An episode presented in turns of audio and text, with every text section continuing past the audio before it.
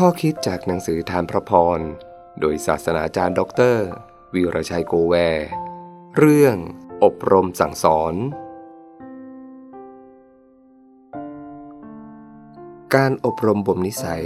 เป็นทางแห่งชีวิต สุภาษิตบทที่ 6 ข้อ 23 นิสัย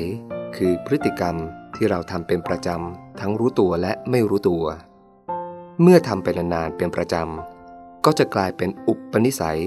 หรือที่เราเรียกอีกชื่อหนึ่งว่า สันดานและเป็นตัวกำหนดชะตากรรมของเรา พระเจ้าประทานพ่อแม่ให้แก่เรา เพื่อทำหน้าที่อบรมบ่มนิสัยตั้งแต่เรายังเป็นเด็กเล็ก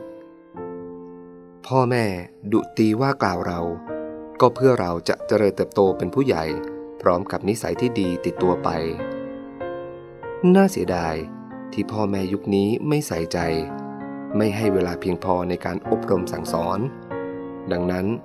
เด็กจึงเติบโตอย่างขาดวินัย เอาแต่ใจตนเอง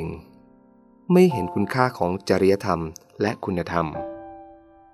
องค์ประกอบในการอบรมสั่งสอนมีอย่างน้อย 3 ประการด้วยกัน คือ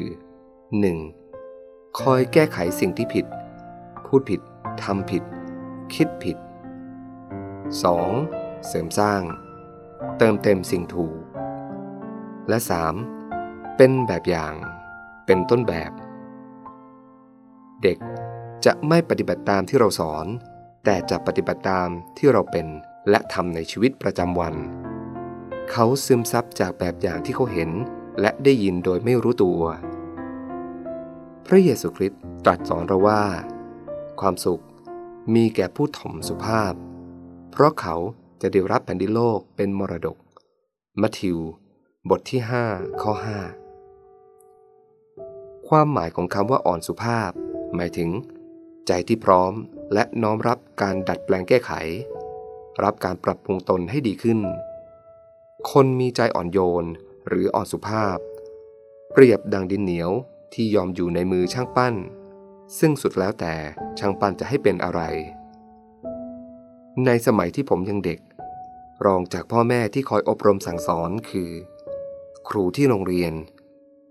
มีครูที่ดีน่านับถือ หลายคนได้ดีทุกวันนี้ เพราะพบครูดีคอยอบรมสั่งสอน คริสเตียนเรามีผู้นำฝ่ายวิญญาณที่เรียกว่า คณะผู้ปกครอง มีศิษยาพิบาล ครูอาจารย์ คอยดูแลการดำเนินชีวิตของเรา โดยนำเอาคำสอนในพระคำของพระเจ้ามาหล่อหลอมชีวิต พระคัมภีร์ทุกตอนได้รับการดลใจจากพระเจ้า และเป็นประโยชน์ในการสั่งสอน การว่ากล่าวตักเตือน การแก้ไขข้อบกพร่อง และการฝึกฝนในความชอบธรรม เพื่อเตรียมคนของพระเจ้าให้พัดพร้อมสำหรับการดีทุกอย่าง 2 ทิโมธี บทที่ 3 ข้อ 16 ขอพระเจ้าเมตตาที่เราจะมีใจอ่อนสุภาพ รับการเตือนสอน มีใจพร้อมจะเรียนรู้จากผู้เดินอยู่ในทางธรรม เพื่อเราจะพร้อมสำหรับการดี ทุกอย่าง